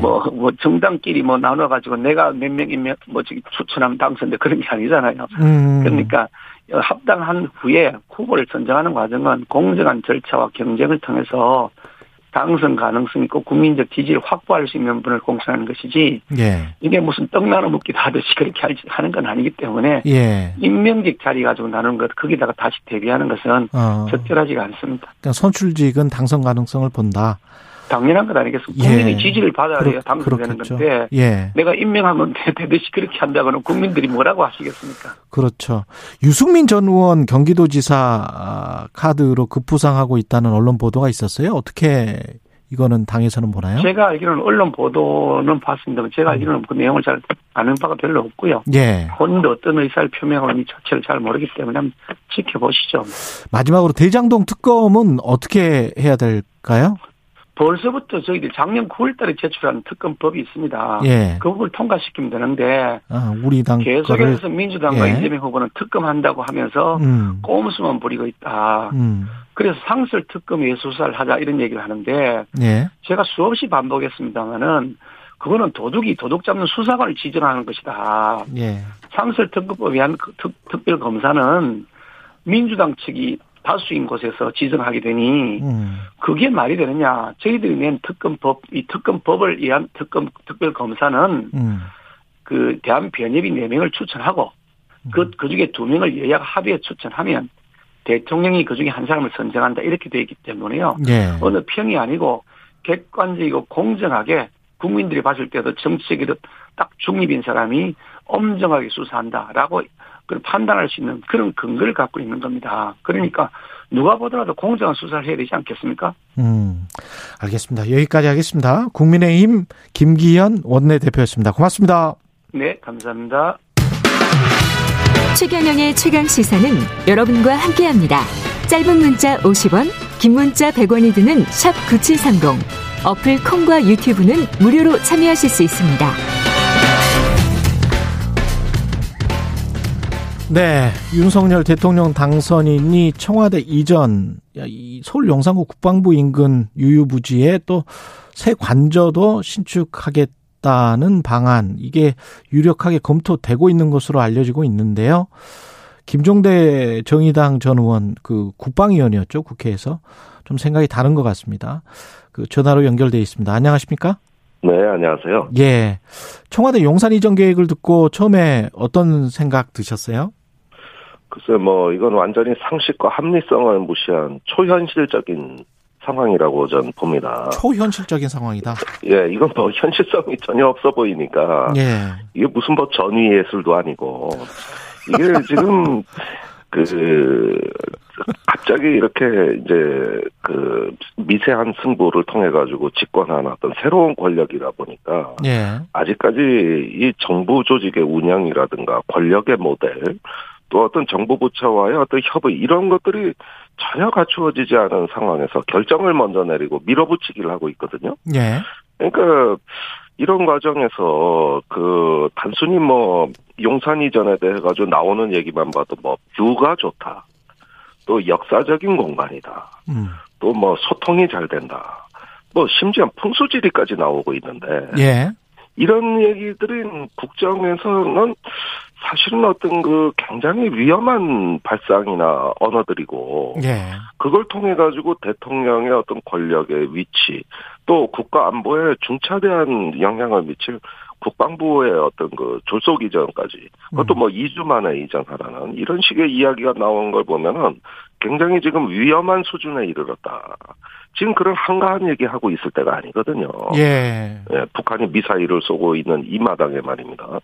그래서 이거는 한마디로 전혀 이루어질 수 없는 초현실적인 퍼포먼스다. 금방 끝날 거다. 저는 이렇게 봅니다. 못할 거다? 아니, 불가능해요. 2주 안에 국방부를 비우라는 건데. 예. 1,000명이 근무하는 우리나라에서 제일 큰 부서거든요. 예. 그리고 안보 상황을 관리해야 되는데 준비도 없이 2주 만에 나가라. 만약에 저도 전세에 살고 있습니다마는 집주인이 그런 식으로 얘기하면 어디 공정거래위원회나 이런 데 고발하지. 아, 이거 어떻게 그걸 이행을 합니까?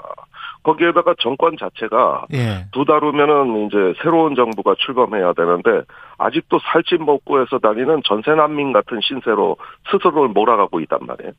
이건 국가가 불안해서 못 사는 거죠. 말씀 듣고 보니까 근데 청와대에 있는 기존의 방호시설이랄지 벙커랄지 이런 것도 다 이전에 갈 수 있습니까? 국방부로? 아니요, 놔두고 가는 겁니다. 그거는, 놔두고 가는 거예요? 그거는? 예, 그거는 어떤 시설이고, 예. 또 그 벙커 같은 경우는 어떤 지하에 구축된 요새 같은 거기 그쵸. 때문에 가져갈 예. 수가 없죠. 이전을 한다고 하면 그 안에 깔린 시스템을 이전하는 것인데, 예. 사실상 청와대 위기관리센터는 국가안보 상황뿐만 아니라 테러, 자연재해, 또 사회 혼란 이런 것까지 종합적으로 관리할 수 있는 그 종합위기관리센터고요. 여기에는 엄청난 돈과 시간, 노력이 투입된 거예요. 예. 그러니까 이런 시스템을 옮긴다 하더라도 어디로 옮길 거냐.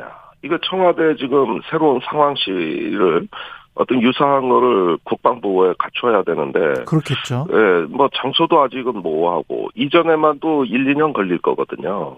1, 2년?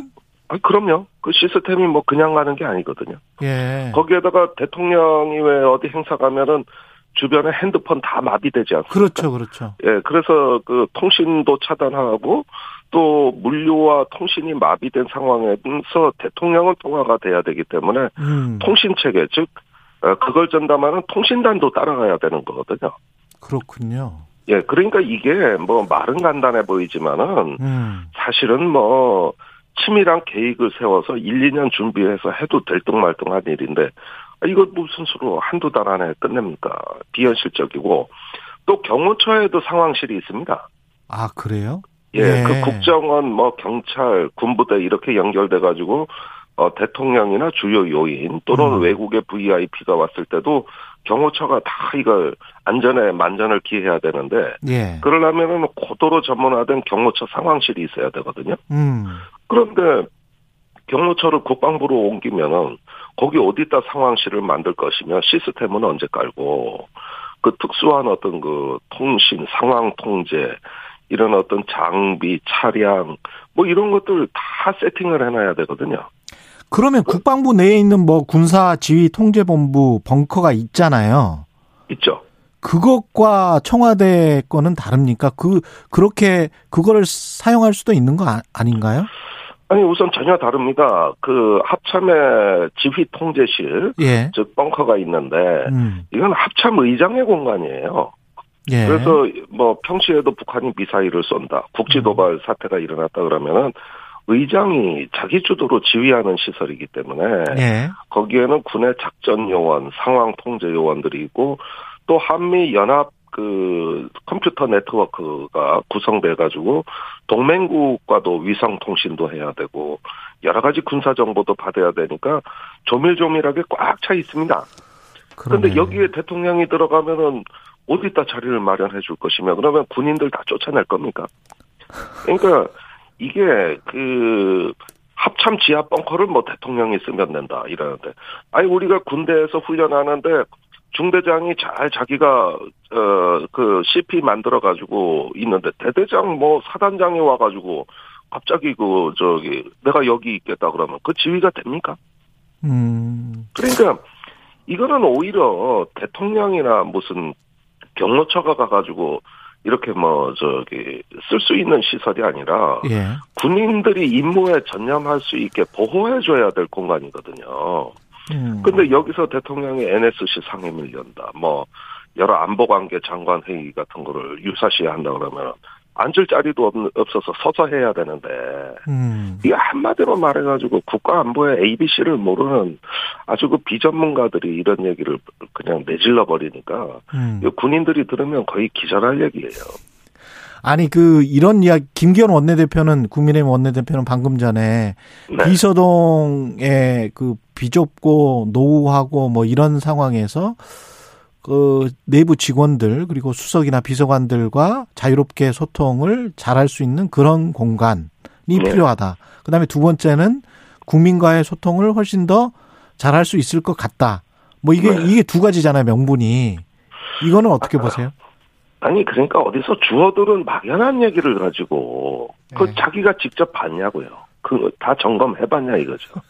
그러니까 그런 어떤 소통의 문제라든가 네. 또 여러 가지 어떤 업무 효율의 문제 이런 문제들을 해결을 하려면은 어떤 그 시대 상황에 맞는 새로운 공간, 또 시민들과의 소통이 이루어질 수 있는 새로운 어떤 권력의 모델, 뭐 여러 가지 지금 생각할 게 많습니다. 그런데 지금 이야기는 김기현 원내대표가 얘기한 그 이유 하나만으로 군사력을 통제하는 우리나라 최고의 국방의 어떤 심장부를 비우라는 얘기고, 그리고 국방부가 저기 사방팔방으로 흩어진다는 얘기예요. 아. 그러면 지금 비서들하고 뭐 저기 청와대 안에서도 한 1분 거리에 있습니다. 걸어서는. 예.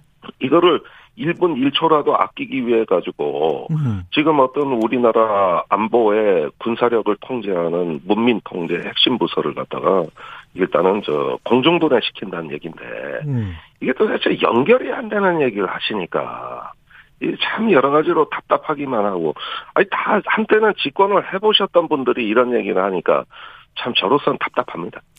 아니 외교부 청사로 가는 거는 어떻게 생각하세요? 그러면 국방부 청사 외교부 청사도 대안으로 거론이 되고 있습니다만은 예. 지금 인수위 분위기로 봤을 때 광화문은 경호와 의전이 안 되기 때문에 예, 국방부가 유력한 것으로 지금 말들이 나오고 있고. 예.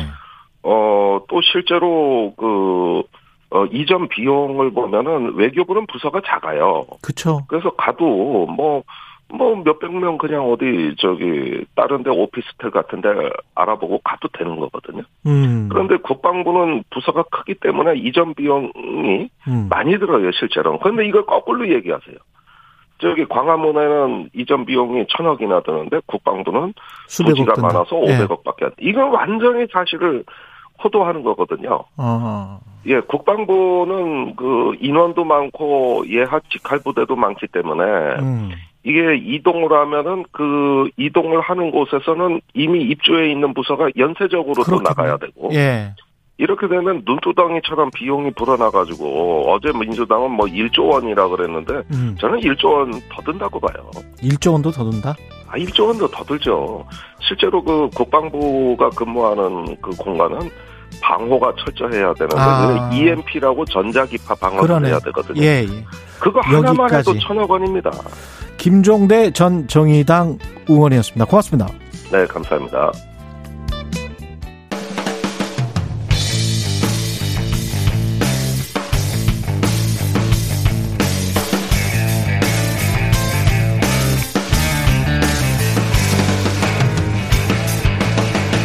최경영의 최강 시사.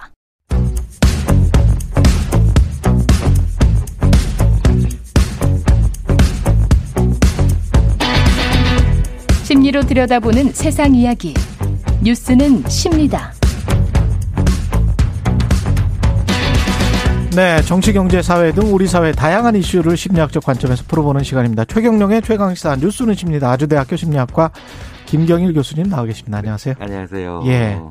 저도 이거 정말 궁금했었는데 최근에 보도도 한번 나왔더라고요. 2-3일 전에. 네. 그리고 예. 요즘 들어서 더욱더 아마 선거 때문에 그런지 그렇죠. 예, 관심들이 많으시더라고요. 그렇죠. 네. 그러니까 이게 진보냐 보수냐 정치적인 이념 가치관이 태어나서부터 우리 뇌 속에 그냥 있었던 거냐, DNA에 있는 거냐, 네네. 아니면 학습이 되거나 뭐 문화적으로 뭔가 네네. 부모님이나 선생님들한테 뭔가 좀 교육을 받은 거냐, 뭐 네네. 이런 문제인데 어떻게 보세요, 이건? 일단 우리나라의 정치 지형, 전 정치학자는 아니지만 그렇죠. 정치 지형이 진보 보수로 나누어지느냐에 대해서는 조금 이제 다른 스펙트럼이죠.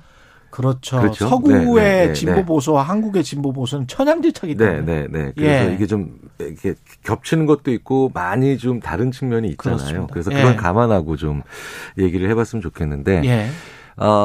일반적으로 이제 진보나 보수를 조금 더 우리가 도전하고 변화를 추구하는 걸 진보라고 하고 안정 추구와 뭐 그다음에 도덕적인 거, 그렇죠. 공동체를 조금 더 보수라고.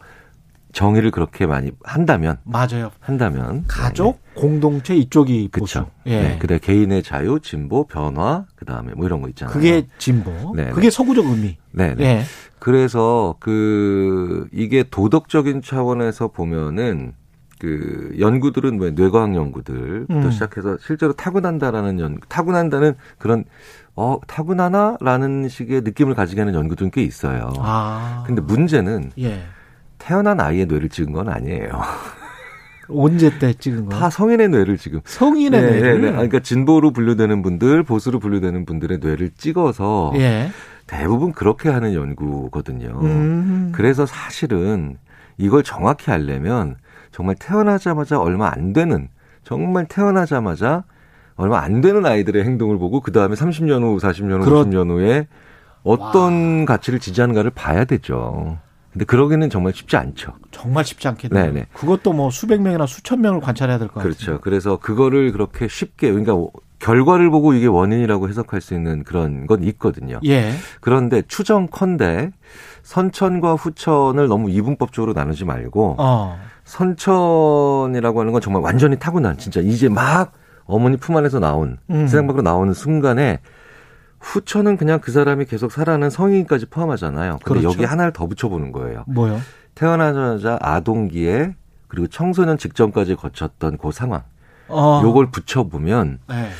선천적인 것과 그다음에 청소년기까지 어떤 경험이 이 사람이 진보적 가치에 더 관심을 가지느냐 그다음에 보수적 가치에 더 관심을 가지느냐는 상당 부분 추정할 수 있을 것 같아요. 영향을 미친다? 네네. 그때의 경험이. 네네. 그때 청소년기라고 하면은 18살까지입니까? 아니면 몇 살?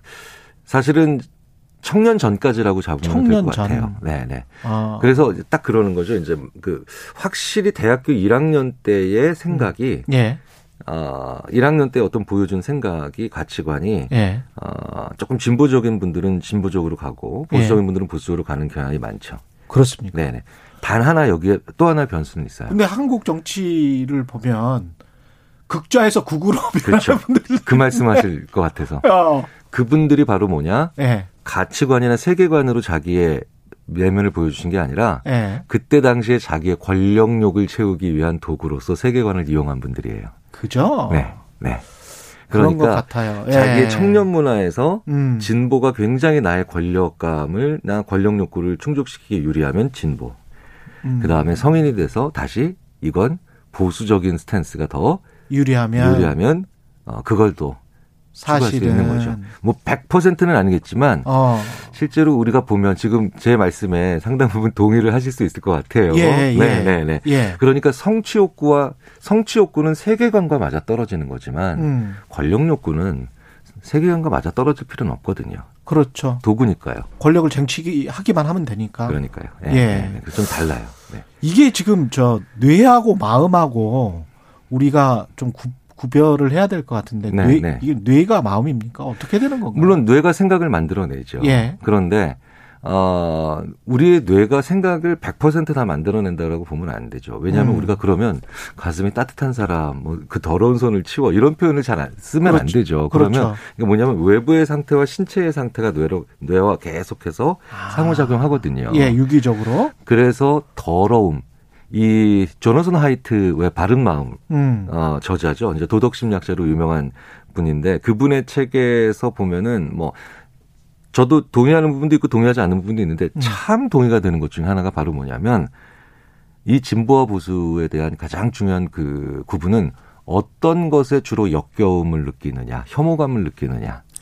근데 역겨움과 혐오감은 상당 부분 뇌가 결과적으로 받아들이는 신체적 반응에 대한 뇌가 받아들이는 통보거든요. 그러네요. 네, 그러니까 뇌가 어쩔 수 없이 뇌가 그렇게 받아들여서 내가 역겨움이 느껴지는 거는 어쩔 수가 없는 거예요. 그렇죠. 그러니까 뇌가 네. 이거는 혐오감이야, 이거는 호감이야 이렇게 하는 게 아니라 신체 자체가 반응해 버리는 거거든요. 그렇구나. 네, 그래서 예. 그런 부분을 보면은 일정 부분 진보 쪽으로 갈 수 있다, 보수 쪽으로 갈 수 있다. 무엇에 대해 주로 혐오감을 느끼느냐? 그 보수는 어떤 거에 혐오감을 느끼고 진보는 어떤 거에 혐오감을? 그러니까 이제. 진보는 약자에 대한 배려를 하지 않는 걸 보고 주로 혐오를 느끼죠. 네. 그러니까 자유를 추구하는 것 같지만 그 이면에는 약자나 소외된 사람들에 대한 그 배려를 하지 않는 걸 보고 희생자에 대한 배려를 하지 않는 걸 보고 굉장히 강한 혐오감을 느껴요. 그렇구나. 네. 그런데 이제 보수는 질서를 흐트리는 행위에 대해서 아주 강한 혐오감을 느끼죠. 그러니까 불안도 그쪽에 어느 쪽에 느끼느냐에 따라서 아. 그게 달라지거든요. 근데 그렇게 치자면은 신경세포의 구조나 아니면 어떤 예. 특정한 것에 대한 혐오감에 대한 반응 예. 상당 부분 타고날 수 있죠. 예. 근데 다시 한번 말씀드리지만 진보적 성향, 성격, 보수적 성향, 성격 어느 정도는 타고날 수 있지만 예. 다시 한번 말씀드리지만 여기에 또 다른 변수가 있죠. 예. 진보적 성품과 보수적 성품은 타고나는 게 아니죠. 성향하고 성품을 어떻게 그러니까 성격적인 것은 상당 부분 타고납니다. 예. 심지어는 왜 화학적으로 타고난다. 특정 호르몬의 이퀄라이징 배열로 인해서 예. 성품은 내가 느낀 혐오감이나 내가 추구하는 가치를 다른 사람들과 얼마나 공존하면서 상대방을 적대시하지 않으면서 가져갈 수 있느냐 예. 그거거든요.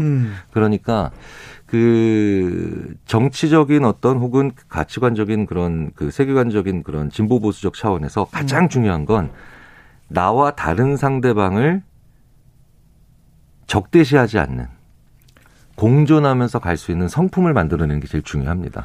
그러니까 성향은 다 다른 게 나와 다른 게 당연한 거고. 그렇죠. 네네. 그거를 인정하면서 그 사람의 의견을 진중하게 듣는 그런 어떤 성품. 네. 그 성품은 잘 모든 사람들이 개발을 해야 된다. 그렇죠. 그걸 잘 개발할 수 있고 그다음에 네. 잘 그런 그 성품을 보인 분들을 사회적으로 좀 더 중용할 수 있는 분위기가 중요하죠. 아니 생각해 보세요. MBTI는 16개나 나누고 있는데 그것도 사실은 뭐 다양하게 나누는 것도 아닌데 그렇죠. MBTI는 이렇게 열광하면서 네. 정치적 관점에서는 진보 보수 이렇게 이분법적으로 보면서 나와 다른 저 50%를 50 거의 50대 50으로 나눴지 않습니까? 예. 50%를 이렇게 극악하게 적대시한다라는 건 내 성품이 좋지 못한 거죠. 내 진보나 보수로서의 가치가 맞고 틀리냐에 떠나서 그거는 별개 문제고 네, 내 성품 자체가 지금 문제가 있다라고 봐야죠. 그건 전혀 그럴 필요가 없는 문제고 네, 성품이 네, 그럴 네. 필요는 그렇죠. 네. 아, 좀 정리가 됩니다. 그러면 네. 그 아까 질서를 말씀하셨고 질서를 무너뜨리는 사람을 굉장히 싫어하는 게 보수고 네. 사회적 약자, 소수자를 짓밟는 사람을 너무 혐오하는 게 진보다라고 하면 두 가지를 다 싫어하는 사람이 있을 수 있잖아요. 네, 네, 비슷하게. 네, 네. 그런 사람들이 중도입니까? 그 중도라고 부르는 분들을 이렇게 거리적인 측면으로만 보자면은 위치, 예. 물리적 위치로만 보면 중도지만 예. 여기에는 그 두 가지가 다 싫어하는 분도 있지만 예. 두 가지 모두에 크게 큰 관심은 없지만 개인의 자유. 사실 그래서 진보든 보수든 예. 강하게 지키고 싶은 게 있는데 예. 그게 약자에 대한 배려, 예. 그다음에 보수는 공동체에 대한 질서지만 질서? 이 두 개가 예. 두 개에 큰 관심이 없는 상대적으로 관심이 적다고 표현을 해야 되겠죠. 그렇죠. 개인의 자유. 예. 그러니까 아. 진보주의자가 자유주의자라고 하는 건 대단히 큰 그 착각일 수도 있다는 거예요. 그렇죠. 네, 그러니까 네, 네. 그래서 진보와 리버럴을 구별을 해야 되는 거 아닙니까? 그렇죠. 네, 그렇죠. 네. 그리고 지금도 보면 이렇게 진보주의자인 분들이 그렇게 자유에 대해서 강하게 주장한다기보다는 약자에 대한 배려가 없을 때 강하게 분노하잖아요. 맞아요. 네네네. 그러니까 이게 대부분의 학자들이 예. 정치적 성향이 진보, 예. 그다음에 보수, 예. 그다음에 그 안에 개인의 자유가 고 어느 쪽에도 포함되지 않는 분들이 계신데 맞아요. 자 보십시오. 개인의 자유에서 우리가 자유라고 하면 예. 마치 영화에서 나오는 그런 거에 그 미국 독립 기념일에서 나오는 그런 것 같은 독립투사들 네, 이런 예. 것만 보지만 아니죠. 예. 경제적인 데서도 굉장히 자유로운 분들. 네. 맞아요, 네. 맞아요, 네. 맞아요. 그러니까 아주 슈퍼리치가 되고 싶은 분들부터 시작해서 아니면 내가 좀 덜 쓰면 되지라고 하는 그렇죠. 분들. 네, 이런 여러 가지 형태로 그 자유의 형태는 행동은 정말 완전히 다른 방식으로 나타나지만 난 자유로워지고 싶어, 자유로워지고 싶어. 그래서 왜 그게 최대의 가치. 그렇죠. 전대. 네. 그렇죠, 그렇죠. 저는 네네, 전형적인 리버럴이네. 네네네. 네. 그러니까 그분들이 이쪽에서 봤을 때는 진보고 이쪽에서 보면 보수고. 예. 왜냐하면 우리 쪽 가치관이 아니니까. 그렇죠. 네. 그러니까 예. 최소한 이런 말씀을 드리는 이유는 우리가 이분법적으로 나누는 구조가 결코 좋은 구조는 아니죠. 세포적으로 이분법적으로 타고났다 치더라도 변수를 만나면서 다양한 형태로 가거든요. 예. 다양한 형태로 가니까 중요한 건 그 상황에서 상대방을 이해할 수 있고 상대방을 적대시하지 않는 자세가 그 무엇보다도 필요한데 예. 아, 오늘 조너선 화이트 이분을 제가 많이 인용하네요. 이분이 실제로 부인도 한국 분이고 예. 네, 그래서 한국에 자주 오는데 상대방을 적대시하는 이 분위기, 한국의 민주주의에 대해서 굉장히 긍정적으로 평가하고 높이 평가하는데 왜 스스로 만들어냈잖아요. 네, 그래서 그런데 이 적대시를 하는 거를 우리가 줄이질 못하면 한국 분들에게 이렇게 충고드리고 싶다고 얘기하죠. 예. 우리 꼴 난다. 미국 꼴 난다. 맞아요. 우리 정치가 점점 더 미국 정치와 그렇죠. 점점 비슷해지죠. 예, 네네. 그것을 두려워하는 정치학자분들 굉장히 많습니다. 네네네. 예. 그런 조언을 하시는 걸 보면은 밖에서 하는 걸 보면 예. 우리 국내에 비슷한 고민하는 분들이 많은 걸 봐서 또 이런 상통하는 것 같아요. 예. 네. 닮으려면 이제 독일 정치나 이런 그렇죠. 유럽 정치를 좀 닮았으면 좋겠는데. 그러니까 뭐 국력은 뭐 미국을 닮으면 좋겠지만 뭐 아이고. 미국이 정답이 아니니까요. 그럼요. 정답이 아니거든요. 예. 네네네. 오늘 방송 이 코너 듣고 내가 어디에 속하는지 문자 보내주시면 세 분 뽑아서 특별히 커피 쿠폰 드리겠습니다. 자, 보수, 진보, 리버럴 중도. 예, 이게. 세 개입니다. 참여번호 샵 9730, 긴 문자 100원, 짧은 문자 50원입니다. 야, 교수님 나오니까 이런 것도 PD가 만들어주네요. 스페셜 헌정입니다. 예, 특별 헌정. 정말 제가 큰 감사를 드려야 되겠습니다. 아까 네. 청소년기 경험 말씀하셨잖아요. 네네. 그 경험이 시대별로 가령 뭐 세월호 참사 경험, 네. 한국 전쟁 경험, 네. 이런 건가요? 그러면 세대별로는 완전히 끝나는 거네요. 그때 어떤 한국 전쟁의 경험이 있으면 네. 그걸로 엄청난 영향이 있는 거네요. 그럼요. 그거는 세대 자체의 진보 보수적인 성향, 상당히 영향 미칠 수 있고요. IMF다. 그러면 네. IMF 있었고요. 월드컵도 있었고요. 월드컵 있었고요. 그리고 세월호 참사는 분명히 영향을 미칠 겁니다. 앞으로, 네. 앞으로 굉장히 긴 시간 동안 우리 국민적인 트라우마적인 그런 아픈 사건이기도 하지만 맞아요. 우리의 성향 그리고 사실 이번 대선에도 그건 보였어요. 그러니까 이게 정치 그러니까 평론하시는 전문분이 이게 합쳐보잖아요. 숫자를. 예. 그러면 분명히 영향을 미친 걸로 나옵니다. 그 세대에 관해서. 그러니까 세대별 네. 경험. 네. 근데 그 세대별 경험은 우리가 과거로 돌아가서 그 경험을 한국전쟁을 경험했던 분 그거를 이해할 수가 없잖아요. 그러니까요. 그러니까 공감이 필요한 것 같아요. 네. 그러니까 공감적 사회를 만드는 게 제일 중요하죠. 그래서 정치하시는 분들이 이제는 언어를 정말 바꾸셔야 돼요. 이제 정말 바꾸시고 그리고 그 언론에서도 네. 이런 그 상대방을 포용할 수 있는 언어를 하시는 분, 이해하려고 하시는 언어들, 그리고 적대시하지 않는 언어를 구사하시는 분들께 네. 어떻게든 더 많은 그런 그 관심을 가지셔야 됩니다. 그걸 하지 않으시면 다시 한번 말씀드리지만 우리가 별로 안 이뻐하는, 좋아하는 하지 않는 그런 앞선 정치 시대적으로 예전이 돼버린 정치의 시스템을 찾아갈 가능성이 커요. 네. 알겠습니다. 알림길인 것 같습니다. 예. 네. 오늘 또 레전드판을 녹음을 하신 것 같아요. 너무 좋습니다. 예. 지금까지 아주대학교 심리학과 김경일 교수였습니다. 고맙습니다. 감사합니다. KBS 1라디오 최경영의 최강시사 듣고 계신 지금 시각은 8시 45분입니다.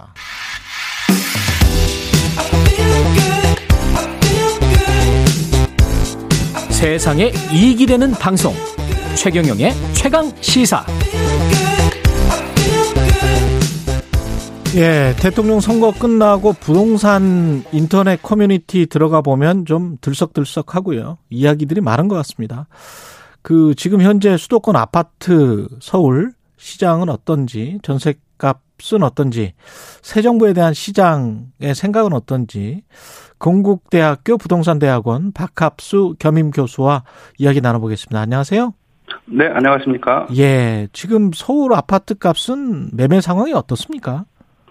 우선 이제 17일 한국부동산원이 발표한 3월 2주 주간 아파트 동향을 보게 되면요. 예. 전국 아파트는 지난주와 마찬가지로 0.02%. 그러니까 좀 약간 약보가 세인 거죠. 예. 하락했다고요? 0.02%. 네, 예. 수도권은 마이너스 0.03%. 예.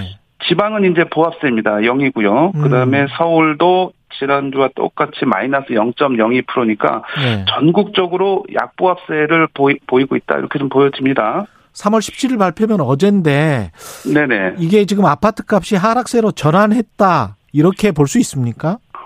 하락세로 전면 전환했다고 보기는 약간 모호한 측면이 있고요. 지역별로는 이제 급매물이 거래되면서 일정 부분 좀 약세를 보이는 지역이 있고 나머지 지역은 보합권에 머무르는 이런 상황으로 좀 예상이 됩니다. 그렇군요. 이게 그 매수세는 줄고 거래가 침체되는 그런 상황은 지금 계속되고 있나요? 우선 이제 전체적으로 작년에 21년도에 단기간 내 급등한 그런 이제 부담감이 커지고 있습니다. 지금 우리나라가 사실 상당한 부동산 급등기에 처해져 있습니다. 조금 더 소급해서 말씀을 드리면 작년 1년간 전국적으로 KB 주택가격 동향조사 자료에 보게 되면 전국적으로 한 15% 정도가 올랐어요. 주택가격이. 서울도 무려 12.5%, 수도권은 더 올랐죠. 18.6%.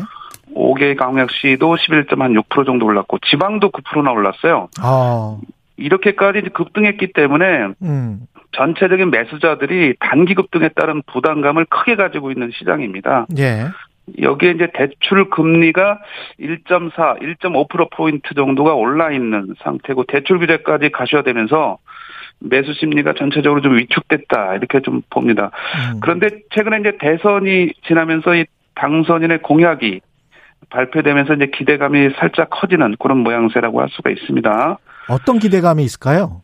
우선 이제 대표적으로 정책을 내놓은 것이 재건축 규제 완화, 그리고 1기 신도시의 이제 공급 확대, 뭐 한 10만 호 정도 확대하겠다는 정책을 추진한다는 것과, 그리고 이제 관심을 모았던 부분이 다주택자에 대한 뭐 세제 완화 이런 영향이 좀 크다고 할 수 있겠습니다.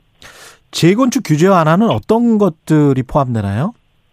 우선 재건축에 대한 규제 완화는 간단하게 말씀드리면 핵심적인 것은 용적률을 종전에 300%가 이제 최대 수치인데 이걸 500%로 상향하겠다는 겁니다.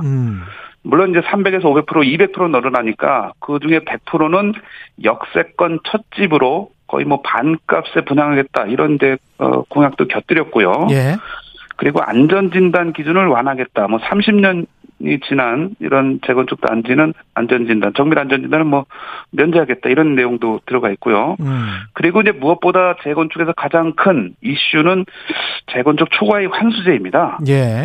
이 부분에 대한 완화를 담고 있기 때문에 여기서 이제 최대 수혜주로 꼽히는 것이 아파트 지구라고 볼 수 있던 목동, 뭐 상계동, 일기 신도시 이런 데들이 이제 기대감이 커지면서 시장에서 상황이 좀 나름대로는 매물이 회수되고 가격도 호가 위주로 살짝 오르는 이런 모양새가 나타난다고 볼 수 있습니다.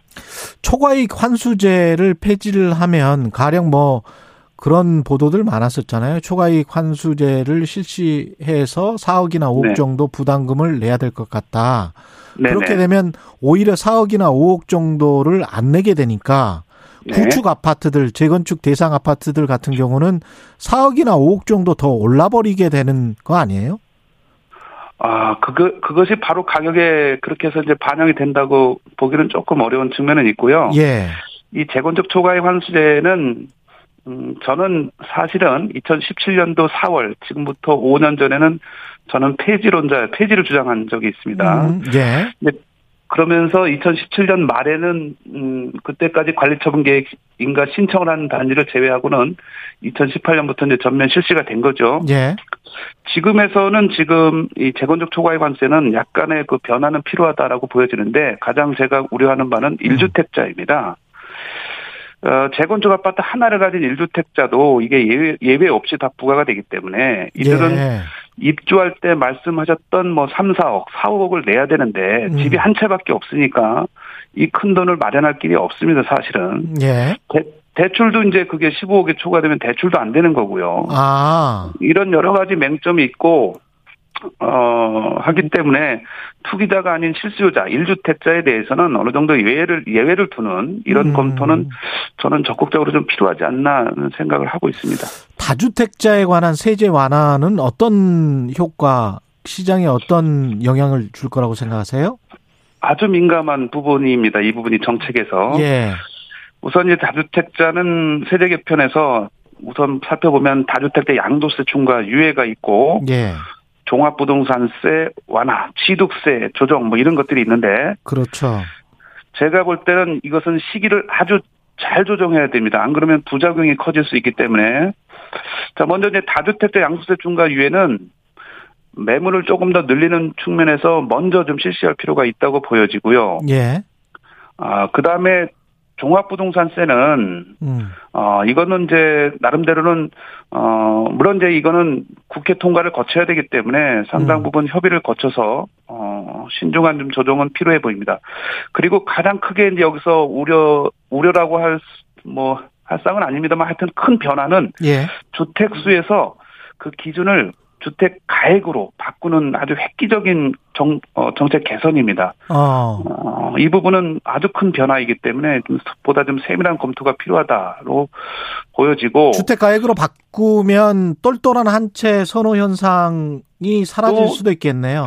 둔화될 수 있는 거죠. 집 한 채인데 예. 뭐 20억, 30억 가는데 집이 세 채인데도 불구하고 다 합쳐봤자 뭐 10억, 15억밖에 그렇죠. 안 되면 예. 이건 부작용이 또 있을 수 있어요. 그렇게 되면 집을 뭐 지방이나 이렇게 싼 지역에 여러 채를 소유하려는 경향도 있기 때문에 이런 것까지 또 차단해야 되는 측면에서 보면 취득세 중과에 대해서는 저는 일정 시간 동안 다주택자의 진입을 차단하기 위해서 유지해야 된다로 보여집니다. 지금 취득세를 조정 대상 지역의 2주택자는 본세 기준으로 8%, 그다음에 뭐 3주택자 예상은 12%를 내고 있고 법인도 12% 내고 있습니다. 예.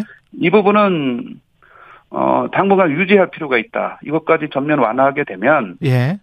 새로운 다주택자의 진입을 또 말 그대로 문을 열어주는 꼴이 돼서 신중할 필요가 있다라고 보여집니다. 그 부작용이라고 말씀하시는 거는 잘못하면은 집값이 더 오르게 될 수도 있다. 그럴 수 있습니다. 지금은 뭐 이제 실수요자를 대상으로 하는 건 아니지 않습니까? 이 자체의 그 규제 완화가 그렇죠. 그렇기 때문에 다주택자의 그런 심리적인 변화로 다시 또 주택 매입에 나서는 이런 일이 있을 수 있기 때문에 그런 차단 조치도 반드시 병행해서 필요하다는 의견입니다. 근데 그럼에도 불구하고 세계적인 금리 인상 시기란 말이죠. 한국도 어쩔 수 없이 거기에 따라가야 되는. 네, 맞습니다. 되는데. 그게 그래도 크게 영향을 미치지 않을까요? 집값 억제하는 데는? 당연히 그 금리 인상은 주택 가격 억제 하락 요인의 가장 큰 변수입니다. 지금 주택 가격이 공급 부족도 부족이지만 유동성과 저금리에 의해서 주택 가격이 올라갔지 않습니까? 그렇죠. 저금리가 이제 한마디로 고금리로 바뀌는 과정에 있다는 거죠.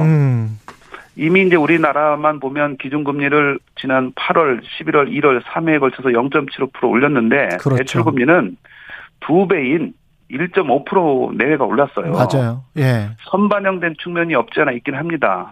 그렇지만 이제 앞으로 미국발 금리 인상을 우리나라도 감안하지 않을 수 없기 때문에 그렇죠.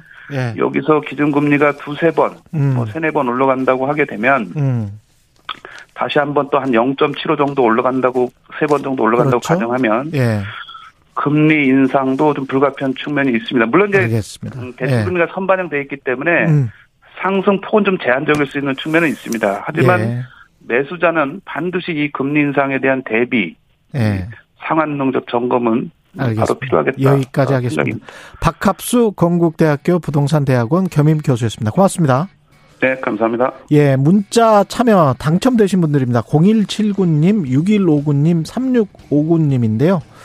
예, 3659님만 소개해드릴게요. 시간이 없어서. 리버럴 중도 성향인 걸로 믿습니다. 저는 자유를 바탕으로 한 인간의 탐욕이 부를 벌어들이고 그로 인해 사회의 약자들 또한 도울 수 있는 기회가 생긴다고 봅니다. 고맙습니다.